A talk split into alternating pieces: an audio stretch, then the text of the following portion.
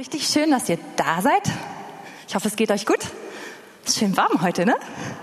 Ja? Ricardo hat sich gleich beschwert. Siehst du, ich hätte gar keine Strumpfhose anziehen müssen. Es ist warm. Aber wir haben vorgesorgt. Gut, und jetzt wollen wir das Wort Gottes hören. Wir sind seit einigen Wochen in dieser Serie, wo wir von Jesus lernen. Und wir wollen lernen, so verbunden mit Gott zu leben, wie er mit seinem Vater gelebt hat, als er hier auf der Erde war. Ich glaube, dass es möglich ist, dass wir in dieser ganz tiefen, engen Verbundenheit mit Gott in unserem Alltag leben. Und dabei schauen wir uns eben nicht nur an, was Jesus gelehrt hat, sondern auch ganz besonders, wie er gelebt hat. Wir schauen auf seinen Lebensstil.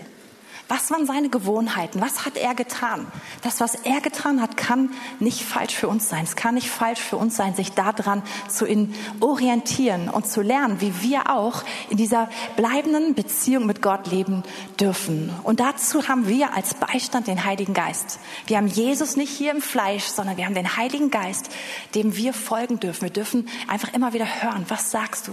Wo bist du? Was soll ich tun? Wir dürfen uns von ihm leiten lassen und er wendet unseren Blick immer wieder auf Jesus und zeigt uns, wie Jesus gelebt hat und was er getan hat, was er möchte, was wichtig für ihn ist. Und wir haben in den letzten Wochen dabei verschiedene Themen angeschaut. Wir haben angeschaut, wie Jesus in die Stille sich zurückgezogen hat. Wir haben uns angeschaut, wie Jesus gebetet hat, gerade letzte Woche. Wir haben uns angeschaut, wie Jesus den Sabbat gehalten hat, wie er Pausenzeiten gemacht hat, wie er ins Wort gegangen ist. Und das sind alles so Bereiche, die so ein bisschen Rückzug sind, raus aus dem Alltag, sich zurückziehen und wirklich mit Gott alleine sein. Aber was ich ganz zu Anfang dieser Zeit gesagt habe, das ist nicht alles. Dieser Rückzug war nicht das Endziel von Jesus, sondern wenn wir uns Jesus anschauen, dann hat Jesus sich zurückgezogen, um mit seinem Vater zusammen zu sein, in der Stille, im Gebet, im Wort, all das getan. Aber dann ist er wieder zu den Menschen gegangen. Und das Ziel ist nicht das, dass wir alle ein asketisches Leben führen, voll weit wegrutschen, ins Kloster ziehen oder in die Wüste und, und unsere Erfüllung einfach nur im Gebet finden, sondern unser Ziel ist es, in Verbundenheit mit Gott zu leben, aber auch zu den Menschen zu gehen, so wie Jesus es gemacht hat. Und Jesus hat es so intensiv gemacht und uns so vorgelebt. Und darum soll es heute gehen. Und wenn ich so sage, Jesus ist zu den Menschen gegangen, dann ist vielleicht eins der ersten Dinge, die uns einfällt, ja, Amen, er hat gepredigt.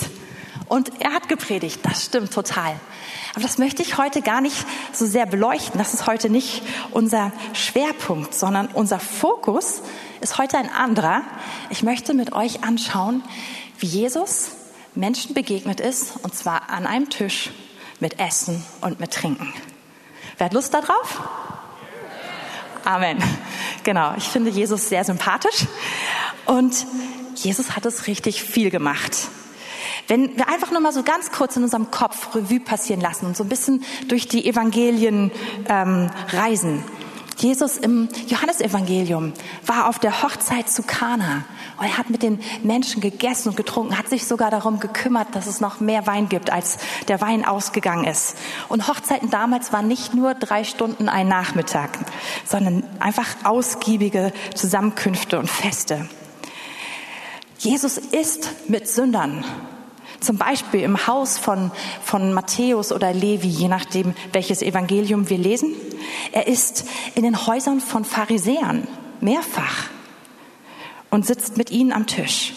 Er ist mit fünftausend Menschen gleichzeitig, denen er vorher gepredigt hat. Und das sind nur die Männer, dazu kommen noch die Frauen und die Kinder. Und weil es so viel Spaß gemacht hat, macht er es gleich nochmal mit viertausend Männern und Frauen und Kindern. Er ist bei Martha und Maria und Lazarus zu Hause und sitzt dort am Tisch.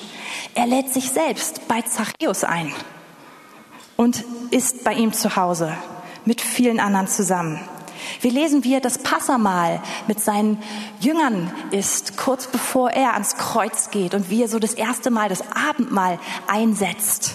Und auch da sehen wir diese Gemeinschaft, die er mit seinen Jüngern hat. Wir sehen, wie er nach seiner Auferstehung den Emmaus-Jüngern begegnet und er lässt sich von ihnen einladen und er sitzt mit ihm an, ihnen am Tisch und er bricht das Brot, er isst mit ihnen. Und nach seiner Auferstehung kommt er auch zurück zu seinen Jüngern, die in, Jer- in, in Jerusalem versammelt sind. Und weil sie denken, er ist ein Geist, isst er vor ihren Augen Fisch. Und kurze Zeit später, als sie beim Fischen sind, macht er Frühstück für sie. Als sie zurückkommen, am Strand mit Fisch, leider schon wieder. Ähm, ist nicht so ganz mein Geschmack. Ich hoffe, es gibt im Himmel da ein bisschen größeres Buffet beim Frühstück. Ähm, Genau. Und Jesus macht wieder Essen und sitzt mit seinen Jüngern und isst. Und wenn du durch die Evangelien liest und darauf mal achtest, wie viel Jesus mit Leuten isst, wie er sich einladen lässt, wie er Leute einlädt, wie er mit ihnen zusammen ist, auch wie viel er über Essen redet. Er wird mir immer sympathischer, desto mehr ich das Evangelium lese. Und es ist, ich glaube, es ist wichtig. Und so zusammenfassend können wir festhalten, Jesus isst sowohl mit seinen Freunden, mit seinen Jüngern. Und das macht er regelmäßig. Das ist, das ist eine Kultur, die er aufbaut, wie er Zeit mit ihnen verbringt. Aber er isst auch mit seinen Kritikern. Er isst mit den Pharisäern. Er isst mit denen, die, die ihn hinterfragen und die, die sehr skeptisch sind. Und ich glaube, was am allermeisten betont wird, er ist mit denen, die ausgestoßen sind. Mit denen, die empfinden, ich gehöre doch sowieso nicht dazu. Mit den Unterprivilegierten. Mit denen, die einfach so, ja, wo es so aussieht, als wenn sie zur falschen Zeit am falschen Ort geboren sind, in die falsche Familie hinein. Die, die die Gesellschaft als wertlos erachtet. Jesus geht hin und isst mit ihnen. Und ich möchte uns heute einladen, dass wir von Jesus lernen. Und unser Thema heißt heute, Lernen von Jesus, ein Tisch und gutes Essen. Und als erstes möchte ich eher kurz in eine Begebenheit mit euch reingehen aus dem Johannesevangelium. Ich habe sie eben schon erwähnt. Das ist Johannes Kapitel dreizehn. Und das ist dieses, dieses letzte Mahl, was Jesus mit seinen Jüngern nimmt. Ups. So, ich bin gleich angekommen. Zu weit gefahren. Da sind wir. Vers eins. Vor dem Passafest aber, da Jesus wusste, dass seine Stunde gekommen war, aus dieser Welt zum Vater zu gehen, wie er die Seinen geliebt hatte, die in der Welt waren, so liebte er sie bis ans Ende. Und bis ans Ende heißt bis ans Kreuz. Aber wie liebte er sie? Wie drückte er seine Liebe in dem Moment aus? Er saß mit ihnen am Tisch und er aß mit ihnen. Er hatte Gemeinschaft bei einer guten Mahlzeit und auch bei Gläsern Wein, wie es einfach beim Passamahl üblich war. Und hier passiert eine Menge und wir haben keine, ich will heute nicht in all diese Sachen gehen, die jetzt hier passieren, aber ich möchte mit euch zu Vers einundzwanzig springen. Nicht so sehr, um tief in die Geschichte einzutauchen, sondern einfach, um, um uns diese Situation, das Miteinander vorzustellen. Als Jesus dies gesagt hatte, wurde er im Geist erschüttert. Und er bezeugte und sprach, wahrlich, wahrlich, ich sage euch, einer von euch wird mich verraten, sagt er beim Essen am Tisch. Da sahen die Jünger einander an und wussten nicht, von wem er redete. Einer seiner Jünger aber, den Jesus liebte, hatte bei Tisch seinen Platz an der Seite Jesu, wörtlich an der Brust Jesu. Und wir wissen, damals lagen die, die Menschen bei Tisch so aufgestützt auf so ein Kissen an einem niedrigen Tisch. Ist eigentlich voll praktisch, man spart sich die Stühle dabei und lehnt so am Tisch. Und sein, sein Freund Johannes lehnt also an der Brust von Jesus. Diesem winkte nun Simon Petrus, dass er forschen solle, wer es sei, von dem er redete. Da lehnte sich jeder, jener an die Brust Jesu und spricht zu ihm, Herr, wer ist's? Jesus antwortete, der ist's, dem ich den eingetauchten Bissen geben werde. Und er tauchte den Bissen ein und gibt ihn den Judas, Simons Sohn, dem Iskariot. Und nach dem Bissen, da fuhr der Satan in ihn, da spricht Jesus zu ihm, was du tun willst, das tue bald. Wir haben einfach so eine Essenssituation und die Jünger sitzen mit Jesus zusammen und Jesus sagt ihnen vorher und auch währenddessen und wenn wir weiterlesen, enorm wichtige Dinge. Sie sitzen zusammen, sie haben Gemeinschaft, sie liegen sogar so halb zusammen. Und Jesus, Jesus öffnet sein Herz, so, so liebt er sie, er zeigt sich, er offenbart, was er fühlt, was er denkt. Und es ist, es ist ein, ein, ein persönlicher Austausch da und miteinander. Und ähm, Ein bisschen weiter später in dieser Passage sagt er in Vers vierunddreißig, ein neues Gebot gebe ich euch, dass ihr einander lieben sollt, damit, wie ich euch geliebt habe, auch ihr einander liebt. Daran wird jedermann erkennen, dass ihr meine Jünger seid, wenn ihr Liebe untereinander habt. Und Jesus ruft seine Jünger auf, das, was er lebt, selber auch zu leben. Und nicht, so, nicht nur als Konsumenten zu diesem Mahl zu kommen, sondern selbst Menschen zu sein, die das initiieren und die so leben. Und ich glaube, die meisten von uns, wir wissen, wie die Geschichte weitergegangen ist. Wenn wir in die Apostelgeschichte schauen, da lesen wir gerade Apostelgeschichte zwei ab Vers zweiundvierzig, diese Beschreibung, wie die Gläubigen zusammen sind, nachdem Jesus in den Himmel gegangen ist und den Heiligen Geist gesandt hat und er mächtig aufgegossen wurde, ausgegossen wurde. Und das heißt, dass sie aber beständig in der Lehre der Apostel blieben, in der Gemeinschaft, im Brotbrechen.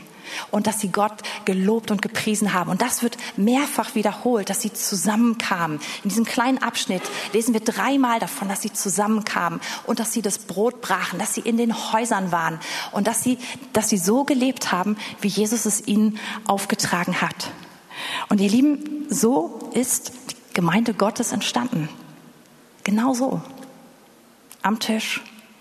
Mit Menschen, die ihr Herz geteilt haben, die sich geöffnet haben und die zusammen dort waren, zusammen auch das Brot gebrochen haben, gemeinsam gebetet haben, gemeinsam Gott gelobt haben, aber die zusammengerückt sind. Und so hat sich Gemeinde Gottes über die ganze Welt ausgebreitet. Und ganz ehrlich, unsere Gemeinde, so wie wir heute hier sitzen, ist auch kein bisschen anders entstanden. Und ich weiß es, ich war dabei. Es war bei uns zu Hause, als ich war klein, ich habe damit nicht so, also dafür kriege ich überhaupt keine Lorbeeren, ich war einfach nur dabei. Aber meine Eltern haben ihre, ihre Wohnung geöffnet und es war eine kleine Wohnung. Die Wohnung war so klein, dass die Nachbarn irgendwann Angst bekommen haben, weil sie gezählt haben, wie viele Leute in so eine kleine Wohnung reingehen und die hatten Angst, dass die Decke irgendwann durchbricht und haben gebeten, meine Eltern gebeten, ob sie da irgendwas ändern könnten, ja, weil es ihnen unheimlich geworden ist. Aber so hat, hat Gemeinde, so, so startet Gemeinde. Das ist der Ursprung von Gemeinde. Und genau, häufig war die Mahlzeit das Zentrum dieser Treffen. Oder gerade auch, wenn wir es lesen am Anfang, es war das Zentrum. Wir denken so, man sitzt zusammen, man isst und dann geht man in den Nachbarraum, wo die Stühle in Reihen aufgestellt sind und einer am Pult spielt. Nein, stimmt nicht. Sondern das um den Tisch herum. Das war das Zentrum von Gemeinde. Und wenn wir denken heute, dass wir Glauben außerhalb dessen leben können, dass wir Glauben ohne Gemeinschaft leben können, dass wir Glauben ohne diesen Tisch, um den wir uns versammeln, leben können und ohne die Gemeinschaft, die wir zu anderen Geschwistern halten, ich glaube, dass wir, dass wir nie auf das Potenzial kommen, was Gott für uns hat. Und dass wir auch nie so stabil mit Gott leben können, wie wenn wir uns in dieser Gemeinschaft befinden und einander tragen können. Und ich möchte uns heute Morgen einladen, einfach das neu zu entdecken, beziehungsweise ich glaube, viele, viele, viele, viele von uns leben das auch in einer Weise, die mir ein Vorbild ist, und das zu vertiefen und auszubauen und zu erleben, dass wir mitten im Plan Gottes für uns sind. Galater sechs, Vers neun und zehn, da heißt es, lasst uns aber im Gutes tun nicht müde werden, denn zu seiner Zeit werden wir auch ernten, wenn wir nicht ermatten. So lasst uns nun, wo wir Gelegenheiten haben, an allen Gutes tun, besonders aber an den Hausgenossen des Glaubens. Und dieses Gutes tun, Menschen lieben, Menschen einladen in Gemeinschaft, es startet unter uns als Geschwistern, aber hier endet es nicht. Sondern es geht darüber hinaus. Und Jesus hat uns gezeigt, dass wir gerufen sind, jeden zu lieben. Die Freunde, die Kritiker und die ganze Welt. Besonders die, die einsam sind. Und genau dazu sind wir auch gerufen. Und jetzt möchte ich zu der Bibelstelle kommen, die heute so ein bisschen das Zentrum oder der Schwerpunkt ist. Es gibt noch ein paar andere, die wir uns anschauen, aber das ist unsere Hauptbibelstelle. Und zwar Matthäus neun, ab Vers neun bis dreizehn. Wir lesen es einmal am Stück, es ist ja nicht so viel. Und als Jesus von da weiterging, also er ist in Kapernaum, ähm, sah er einen Menschen an der Zollstätte sitzen, der hieß Matthäus. Und er sprach zu ihm, folge mir nach. Und er stand auf und folgte ihm nach.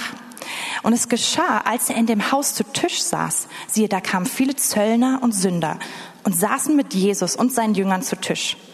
Und als die Pharisäer es sahen, sprachen sie zu seinen Jüngern, warum isst euer Meister mit den Zöllnern und Sündern? Jesus aber, als er es hörte, sprach zu ihnen, nicht die Starken brauchen den Arzt, sondern die Kranken. Geht aber hin und lernt, was das heißt. Ich will Barmherzigkeit und nicht Opfer. Denn ich bin nicht gekommen, Gerechte zu berufen, sondern Sünder zur Buße. Also in diesem Abschnitt beschreibt der Matthäus, der das Matthäusevangelium geschrieben hat, seine eigene Geschichte.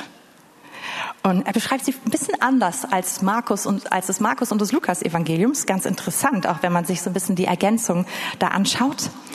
Und ein mittlerweile bekannter Rabbi namens Jesus, er zieht durch die Stadt. Und gerade im Markus-Evangelium lesen wir, dass eine große Menschenmenge ihm folgt. Jesus ist begehrt. Alle wollen von ihm hören. Alle wollen ihm nahe sein. Alle wollen etwas von ihm abbekommen. Und Jesus kommt ganz initiativ. Er geht an Matthäus vorbei. Und ihr Lieben, Matthäus ist jemand, der verachtet war. Matthäus hat sich selbst rausmanövriert aus der jüdischen Gemeinschaft. Er ist zum Verräter geworden, indem er sich dem römischen Zollsystem zur Verfügung gestellt hat und einfach ja, Steuern und Abgaben eingetrieben hat. Und er ist mit hundertprozentiger Sicherheit kein geachteter Mann in seiner Stadt gewesen, sondern jemand, um den die anderen einen Bogen gemacht haben. Und ja, ich will nicht tiefer darauf eingehen, was er alles, also was dazu gehört, aber wir können davon ganz sicher ausgehen. Und Jesus geht an Matthäus vorbei und er schaut ihn an und er sagt, folge mir nach. Und das ist so eine Wertschätzung, dass Jesus diesen Mann überhaupt beachtet, den alle missachten. Man, man, man hat sich nur mit ihm auseinandergesetzt, wenn man, wenn man, wenn man an, ihm, an ihm vorbei musste, etwas versteuern musste, eine Abgabe zahlen musste. Und dann war man seiner Willkür ausgesetzt. Aber Jesus ist gar nicht in der Situation und er spricht ihn an, sagt, folge mir nach. Matthäus fühlt sich so wertgeschätzt, so beachtet, dass er nicht nachdenken muss und dass er sofort alles stehen und liegen lässt und seinen Job hinter sich lässt, sein Haus, all das, was er erwirtschaftet hat. Und das ist sicher nicht, nicht schlecht gewesen. Und er folgt ihm nach. Und im Lukas-Evangelium wird nochmal erklärt, dass nun Matthäus ein, ein groß, ein festliches Mahl zubereitet für Jesus und für die, die Jesus nachfolgen, aber auch für seine Freunde, die Zöllner und die Sünder. Und wir lesen außerdem aus dem Kontext auch noch, dass Pharisäer auch noch dabei sind. Also alle kommen zusammen, ja? Alle sind irgendwie an diesem Ort. Und das ist schon irgendwie besonders, dass es mit Jesus möglich ist, dass auf einmal Menschen zusammenkommen, die eigentlich, die sich nicht mal auf der Straße anschauen würden, die nichts miteinander zu tun hätten. Und ganz ehrlich, es ist auch eigentlich in unserer Kultur doch meistens so, dass wir uns am liebsten mit den Leuten umgeben, die genauso sind wie wir, oder? Wir laden doch am liebsten die Leute ein, die eine ähnliche, die vielleicht in einer ähnlichen Lebenssituation sind oder ähnliches Alter, ähnliche Erfahrungen, jobmäßig vielleicht irgendwo in der Nähe oder die, die die gleichen politischen Ansichten haben, ähm, gleiche Nationalität, ach weiß ich nicht, da gibt's noch so viele andere Merkmale, an denen wir uns orientieren. Und in dieser Situation mit Jesus kommen die Menschen zusammen, die absolut querbeet gemischt sind und jenseits, also die völlig an den unterschiedlichen Enden des Spektrums leben. Und das finde ich interessant, total interessant.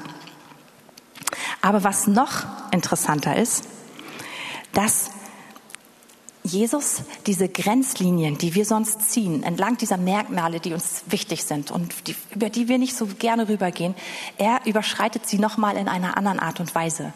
Denn in der Kultur damals hätten Juden nicht Kontakt haben dürfen mit anderen Juden, die sich nicht an die Reinheitsgebote halten und die nicht die Tempelabgaben zahlen.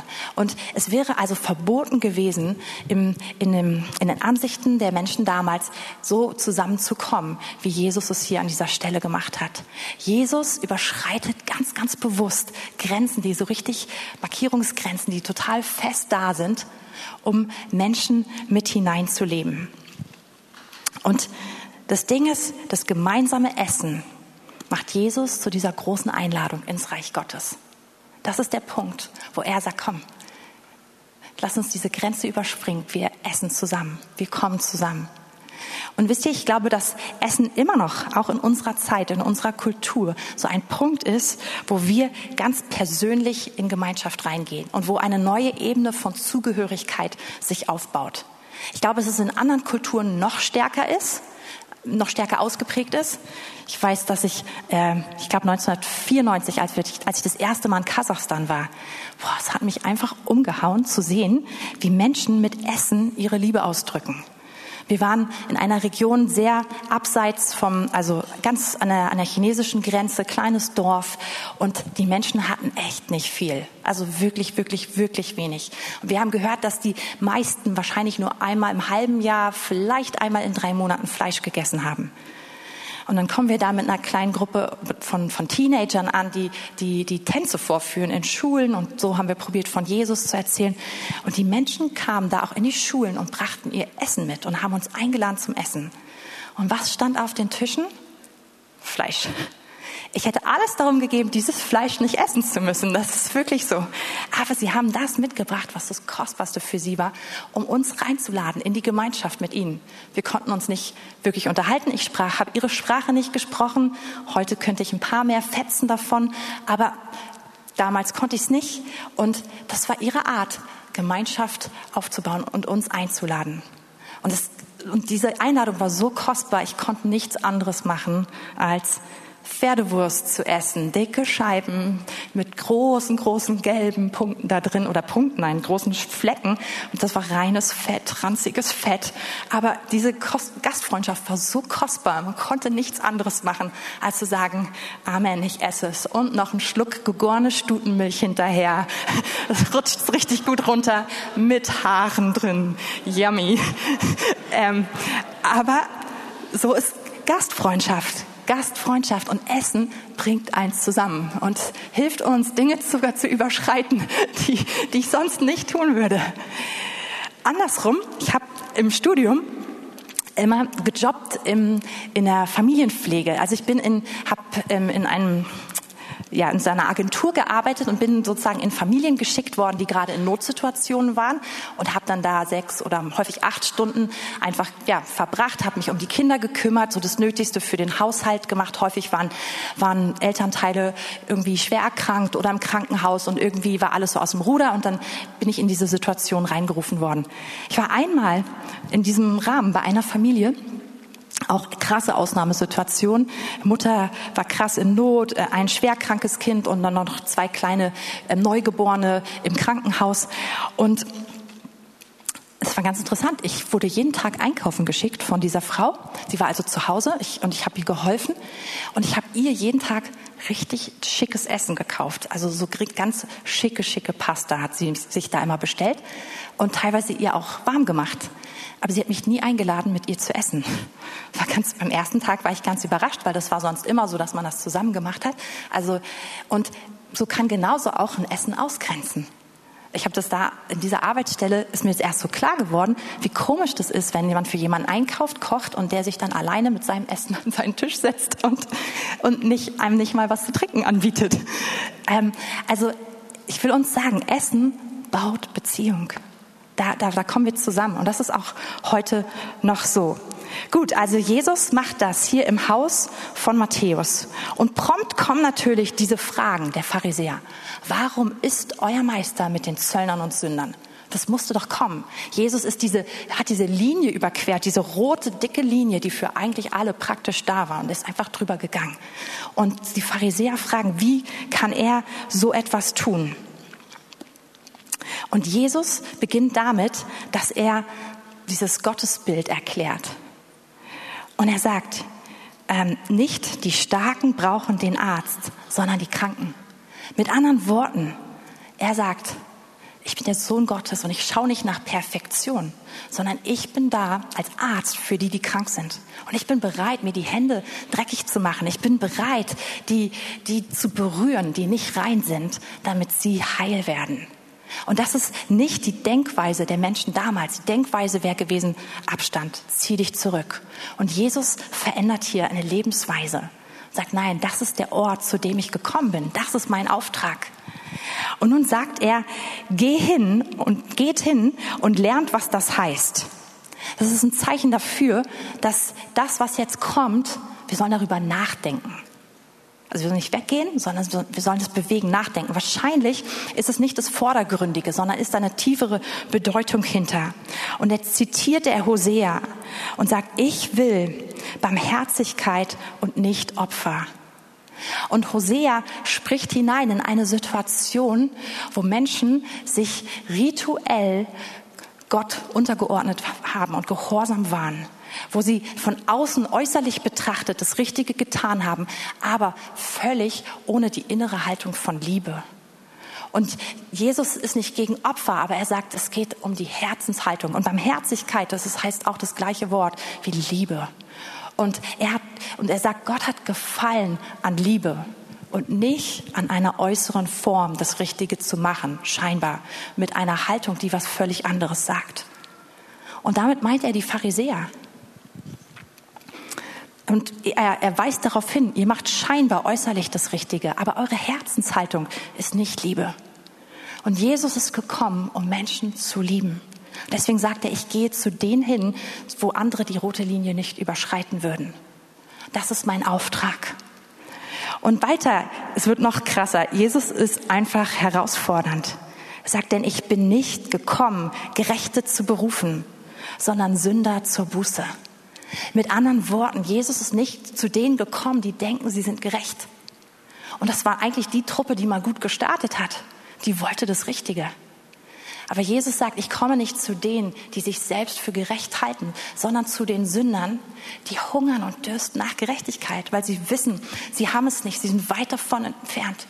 Und er ist gekommen, um ihnen das zu geben. Und Jesus verändert hier an dieser einen Geschichte, er stellt das Weltbild der Menschen auf den Kopf. Er ist nicht nur so ein kleines bisschen äh, gegen die Kultur, er, er stellt sie wirklich auf den Kopf. Und weil Jesus so gelebt hatte, wurde Matthäus sein Jünger und sein Freund und folgte ihm nach. Und deswegen haben wir das Matthäus-Evangelium heutzutage.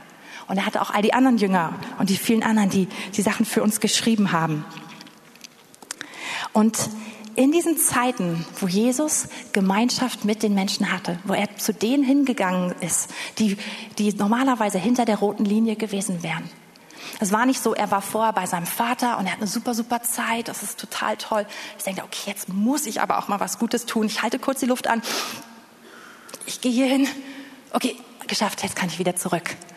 Sondern Jesus geht mit der Gegenwart seines Vaters zu den Menschen, die unterprivilegiert sind, die verachtet sind oder auch die vielleicht einfach nur nicht so beliebt sind, wie vielleicht die Pharisäer, die alles besser wissen. Jesus geht zu ihnen hin. Und Jesus ist in diesem Moment verbunden mit seinem Vater, weil sein Vater sagt von sich selbst, dass er ein Gott ist, der Witwen, der Vater der Waisen, der Anwalt der Witwen. Er ist ein Gott, der in seinem Heiligtum wohnt. Ich bin in Psalm achtundsechzig, Vers sechs und sieben. Ein Gott, der, die Verein, der den Vereinsamten ein Heim gibt, der Gefangene hinausführt ins Glück. Jesus ist in Verbindung mit seinem Vater in diesem Moment. Er ist total verbunden und ich glaube, dass er auch in diesem Moment die Gegenwart Gottes erlebt und genießt und erlebt, wie, wie einfach wie sein Vater sich freut. Und ich glaube, dass, es, dass wir das ergreifen müssen und, und dürfen, dass das ein Vorrecht ist, dass es etwas Schönes ist. Und was ich besonders interessant finde, Jesus hat all das getan. Jesus baut Zugehörigkeit auf. Jesus baut Familienzeit auf. Und all das als ein Mann. Häufig denken die Männer, dass vielleicht ein bisschen mehr war es für die Frauen, ne? So, so gemütlich machen und Gastfreundschaft und sowas. Als ein Single, unverheiratet. Und als jemand, der selber gar kein Zuhause hat. Also falls du hier gerade sitzt und denkst, ja Katrin, irgendwie stimmt grundsätzlich, aber ich bin gerade nicht in der Situation. Ey, Jesus hat's gemacht. Ohne Zuhause, ohne Familie, ohne Ehepartner, als Mann. Ich weiß nicht, ob du noch ein paar andere Gründe nennen könntest, warum du es nicht machen kannst, aber ich finde, Jesus entkräftet hier echt ganz schön viele auf einmal. Also was ist, wenn wir dem folgen? Wenn wir unser Zuhause öffnen? Wir essen ganz schön oft pro Woche. Vielleicht esst ihr einundzwanzig Mal pro Woche. Ich esse mindestens achtundzwanzig oder dreißig Mal pro Woche. Äh, ich finde vier oder fünf Mahlzeiten am Tag noch viel besser als drei. Ähm, was ist, wenn wir unser Leben an dieser Stelle öffnen? Wenn wir Menschen einladen in diese Gemeinschaft, dabei auch unser Herz öffnen. Nicht nur den Menschen, die wir sowieso mögen, sondern den Menschen, die Gott in unser Leben gestellt hat, die um uns herum sind. Ihr Lieben, das ist kein Nebengedanke, auf den man auch mal eingehen sollte, sondern es ist so zentral in der Schrift. Im Neuen Testament lesen wir ständig von dem Begriff Gastfreundschaft, der übrigens genau das beschreibt. Und Gastfreundschaft richtet sich auch und besonders an Fremde, an Menschen, die wir vorher gar nicht kennen. Zum Beispiel Römer zwölf, Vers dreizehn sagt, nehmt Anteil an den Nöten der Heiligen. Also fängt wieder bei den Geschwistern an. Übt willig Gastfreundschaft. Hier geht es um die Fremden auch. erster Petrus vier, acht bis zehn. Vor allem aber habt innige Liebe untereinander, denn die Liebe wird eine Menge von Sünden zudecken. Seid gegeneinander gastfreundlich, ohne Murren. Das steht da mit Absicht. Dient einander, jeder mit der Gnadengabe, die ihr empfangen habt, als gute Haushalter der mannigfaltigen Gnade Gottes. Gastfreundschaft wird sogar als eine Voraussetzung für den Ältestendienst oder für die Ältestenschaft im, in der Bibel beschrieben, an zwei Stellen. Und übrigens alle Kriterien für Ältestenschaft sind die, die, wir, die uns alle als Nachfolger Jesu betreffen. Da ist nichts besonders Krasses, sondern das ist eigentlich die Basics, die für jeden wichtig sind. Und das ist, also ich glaube, das gehört zu dem, wozu wir gerufen sind, jeder von uns. Das Ding ist, in unserer Kultur ist es häufig genau andersrum. Am liebsten verkriechen wir uns doch, oder viele von uns, in unser Zuhause, oder? Und können uns zurückziehen vor der kalten Welt. Ja, wir haben, oder die Engländer noch viel mehr, haben so diesen Satz, den wir selbst als Deutsche richtig, richtig gut kennen. My home is my castle. Ne? Unser Zuhause ist der Ort, an dem unsere Regeln zählen. Das ist der Ort, in dem ich mit meiner Jogginghose meinen Feierabend verbringe, mit meinem Lieblingsessen, mit meiner Salbei-Pasta und mit Bacon und Schafskäse. Und ich gucke mein Netflix-Programm, oder? Und wehe, jemand unterbricht mich dabei. Aber ich glaube, dass wir an dieser Stelle verpassen, wie Jesus denkt und wie das Reich Gottes denkt. Denn das Reich Gottes sieht unser Zuhause, sieht unseren Tisch als die Keimzelle, von wo alles startet und wo Gott sein Reich baut und wo er uns gebrauchen möchte und wo wir in Liebe dienen. Und ich glaube, dass jeder von uns, dass wir alle an dieser Stelle gefragt sind. Ich habe im letzten oder vorletzten Jahr, ich weiß es nicht mehr so genau, ein Buch gelesen. Das habe ich euch auch heute mitgebracht. Hier, das heißt von Rosaria Butterfield, offene Türen öffnen Herzen. Und es ist eine Frau, ähm, die eine interessante Lebensgeschichte hat. Also die, die gehört zum gleichen Reich Gottes wie wir, bisschen unterschiedlich in andere Nachbarschaft, würde man so vielleicht sagen, ja. Aber ich ähm, schätze diese Frau enorm. Sie war eine äh, politisch äußerst linksgerichtete, lesbische Feministin, Hardcore-Feministin, Uni-Professorin für postmoderne Literatur.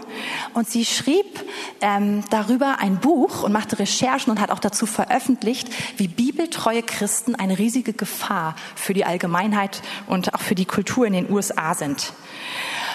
Und da wurde sie aufgrund eines ihrer Artikels angeschrieben von einem Pastor. Und sie hat eine Menge, glaube ich, an Briefen bekommen und Korrektur bekommen, nachdem sie Dinge veröffentlicht hat. Aber es kam ein sehr, sehr lieber Brief zurück von einem Pastor, einem älteren Pastor, der sogar in ihrer Nähe wohnte. Und dieser Brief war gekoppelt an eine Einladung zum Essen. Und dann dachte sie sich, na ja, für mein Buch müsste ich ja sowieso noch etwas mehr Recherche machen. Und wo mache ich besser Recherche als in einem christlichen Haus? und dachte, okay, ich spioniere sie von innen aus. Und also nahm sie diese Einladung an und ging zu diesem älteren Pastor und seiner Ehefrau und wurde dort herzlich empfangen zum Essen. Und es kam zu interessanten Gesprächen und sie war irgendwie ja abgeschreckt und angezogen gleichermaßen und dachte, ach, ich glaube, ich muss noch ein bisschen weiter studieren. Also ließ sie sich wieder einladen und wieder und wieder und wieder. Und sie beschreibt, dass sie hunderte Mahlzeiten in diesem Haus verbracht hat und dass sie immer herzlich willkommen geheißen wurde. Dass aus den Mahlzeiten, irgendwann fing sie an, den Bibelstunden dort auch, also dazu zuzustoßen. Und irgendwann gab sie ihr Leben Jesus und fing an, ihr Leben umzukrempeln und zu gucken, wie kann sie in den Plan Gottes hineinkommen.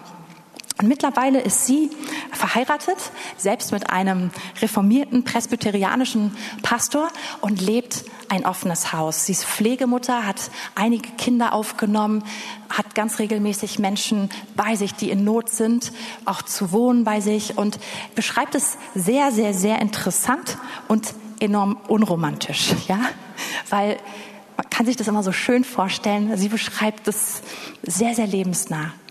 Und was, ich, was mich sehr daran fasziniert hat, war, wie sie in ihr Leben einkalkuliert, dass sie so leben möchte.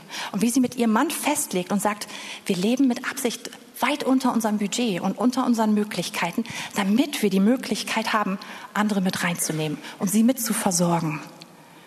Und sie plant Zeit für ihre Nachbarschaft, für Menschen in Not um sie herum ein. Also sie plant Finanzen auch dafür ein. Und sie schafft also auf einer ganz regelmäßigen Basis Raum dafür. Und sie ähm, erlebt krasse Wunder, tolle Dinge, aber auch krasse, krasse, krasse Herausforderungen. Und ich glaube, das geht jedem von uns so, der sich auf diese Reise gemacht hat und der an irgendeiner Stelle gesagt hat, okay, ich wage einen Schritt, ich, ich, ich öffne mein Herz und ich öffne meine Tür und ich lasse Menschen rein. Es ist immer total toll und total herausfordernd, total chaotisch, überfordernd. Wo immer ich das gemacht habe, bin ich schnell an meinen Grenzen. Und wer ist da? Gott. Ich kann Gott dort begegnen und Gott dort reinholen. Und ich möchte einfach ein kurzes oder zwei kurze Zitate von Rosaria vorlesen. Die sind eigentlich gleich der Start ihres Buches. Radikale, einfache Gastfreundschaft. Wer sie lebt, will Fremde als Nächste und Nächste als Familie Gottes sehen. Er wird sich weigern, eine Person auf eine Kategorie oder ein Etikett zu reduzieren. Er sieht Gottes Bild, wiedergespiegelt in den Augen eines jeden Menschen auf dieser Erde. Wer radikal gewöhnliche Gastfreundschaft auslebt, betrachtet sein Zuhause nicht als sein Eigentum, sondern als Gottes Gabe, die es zur Förderung von Gottes Reich einzusetzen gilt. Er öffnet seine Türen, sucht die Unterprivilegierten auf. Er weiß, dass das Evangelium mit einem Haustürschlüssel kommt. Und ich habe im Laufe meiner Zeit auch hier in der Gemeinde, viele, viele Jahre. Ich habe so viele Menschen schon getroffen, die davon träumen, so zu leben, wie Rosaria Butterfield es beschreibt. Ich habe so oft Gespräche mit Menschen gehabt, die gesagt haben, ach, eigentlich ist meine Vision, so ein offenes Zuhause zu haben, eine offene Wohnung, ein offenes Haus zu haben, Menschen aufnehmen zu können, begleiten zu können. Und häufig endet der Satz damit, und das werde ich dann machen, wenn. Und dann kommt es, wenn ich den richtigen Partner gefunden habe, wenn wir eine größere Wohnung haben, wenn ich ein neues Haus habe, wenn meine Kinder etwas größer sind, wenn die berufliche Situation sich etwas gelegt hat und so weiter, füllt.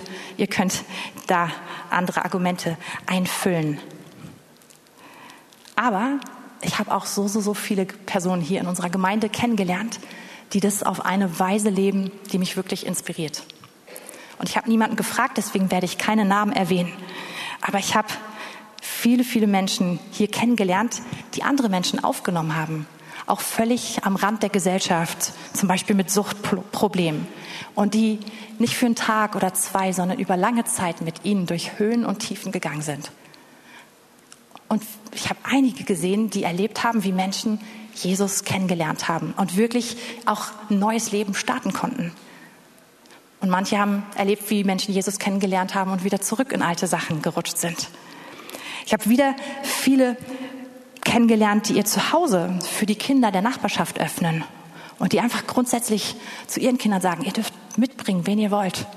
Wir haben Platz, wir haben Essen, wir haben, wir machen es uns hier gemütlich mit denen, die ihr mitbringt. Wieder andere, die sich um ältere Personen in ihrem Umfeld kümmern und sie versorgen.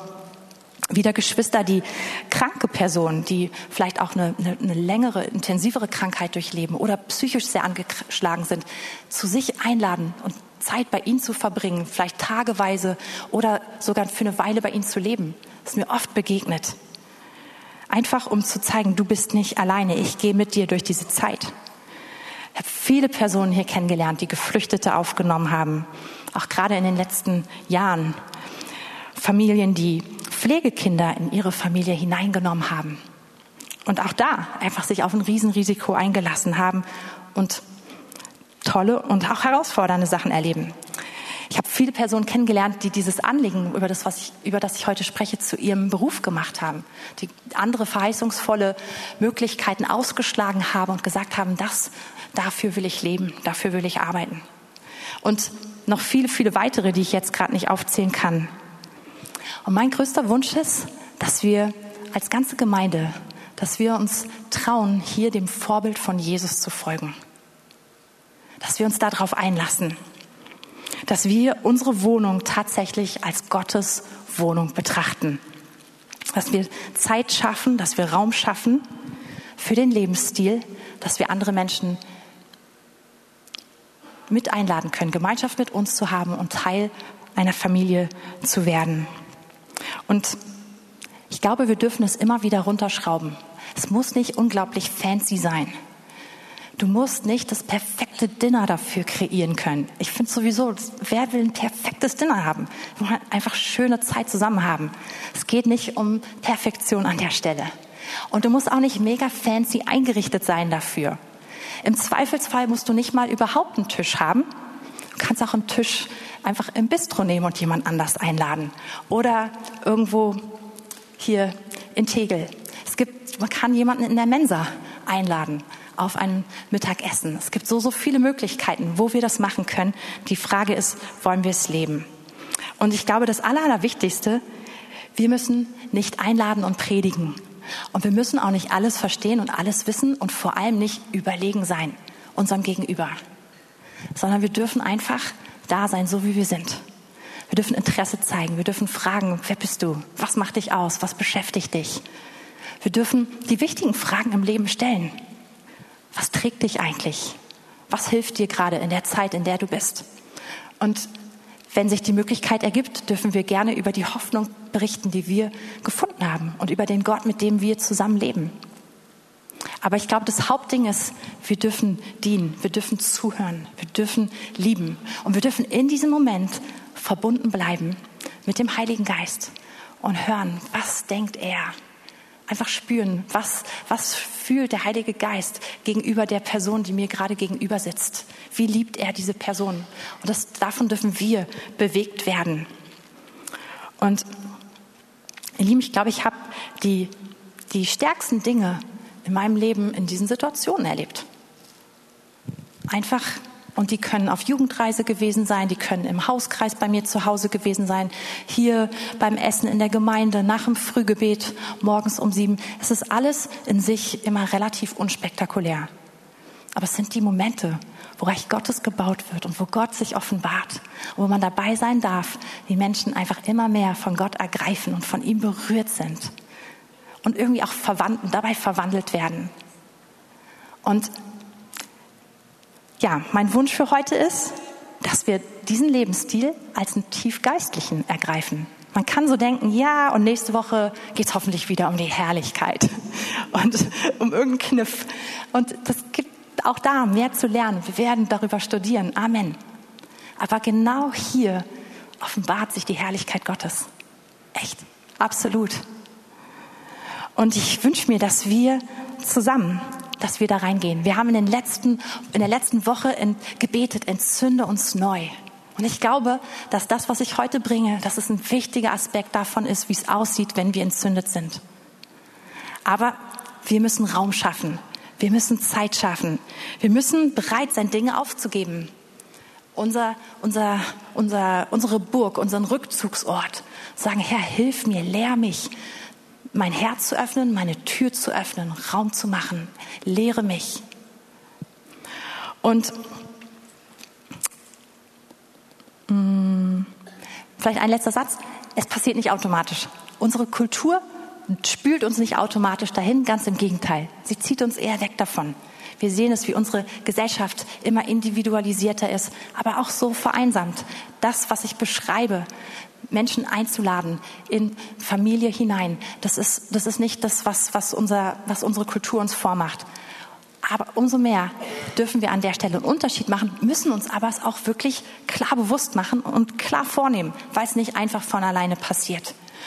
Und mein Wunsch ist einfach heute, ich bin am Ende, äh, vielleicht könnt ihr nach vorne kommen, dass wir jetzt den Heiligen Geist bitten, zu uns zu reden und zu fragen, wo betrifft mich das? Wir alle stehen an total unterschiedlichen Orten im Leben und es sieht nicht für jeden gleich aus. Und es wird überhaupt nicht jeder hier von uns so leben können wie Rosaria Butterfield. So inspirierend wie diese Frau auch sein mag. Aber das ist, ist auch gar nicht der Punkt, sondern die Frage, sind wir bereit, mit dem Heiligen Geist vorwärts zu gehen und unser Herz zu öffnen und Menschen, Fremde zu Freunden zu machen und Freunde zu Familie. Und ich glaube, dass der Heilige Geist dazu uns reden kann. Und wie gesagt, ich glaube, es gibt keine Ausrede, sondern es gibt einfach total viele verschiedene Möglichkeiten, wie wir das leben dürfen. Und wenn du das möchtest, dann schließ doch einfach deine Augen und dann laden wir jetzt zusammen den Heiligen Geist ein.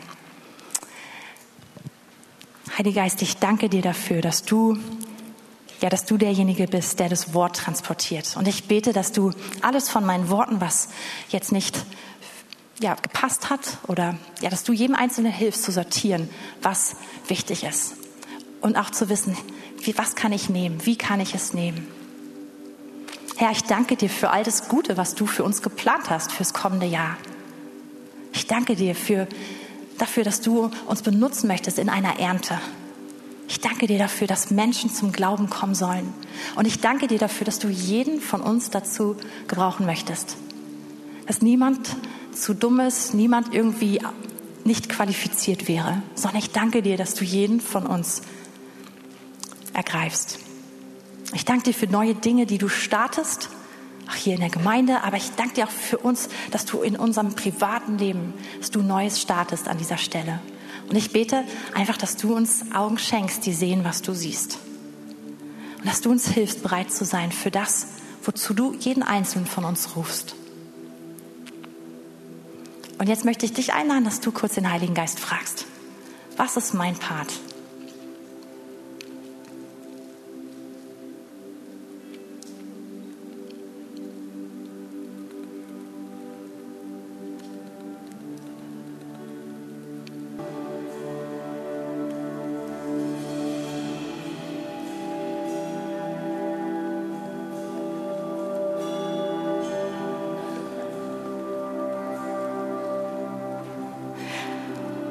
Ich möchte uns einladen, noch einen Schritt weiter zu gehen.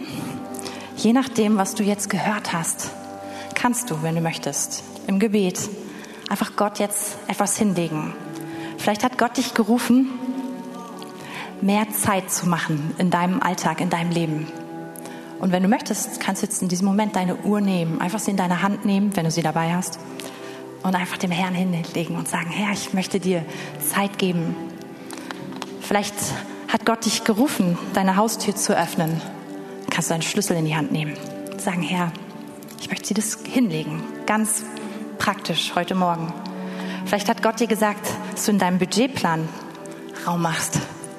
Darfst jetzt dein Portemonnaie in die Hand nehmen und es dem Herrn hinlegen. Vielleicht bist du total, äh, wie sagt man, modern und für dich ist alles hier drauf, dein Schlüssel, dein Portemonnaie und äh, deine Uhrzeit, dann gib Gott einfach dein Handy. Aber möchte ich ganz ehrlich einladen, einfach ihm das zu geben, wo Gott dir gerufen hat, nur wenn du ihm folgen möchtest. Wir machen keinen Druck, Gruppendruck hier. Äh, ich, ich sammle die Sachen auch nicht ein, keine Angst. Ja, das ist nur jetzt für dich, für diesen Moment. kannst du dem Herrn sagen, was du ihm geben möchtest.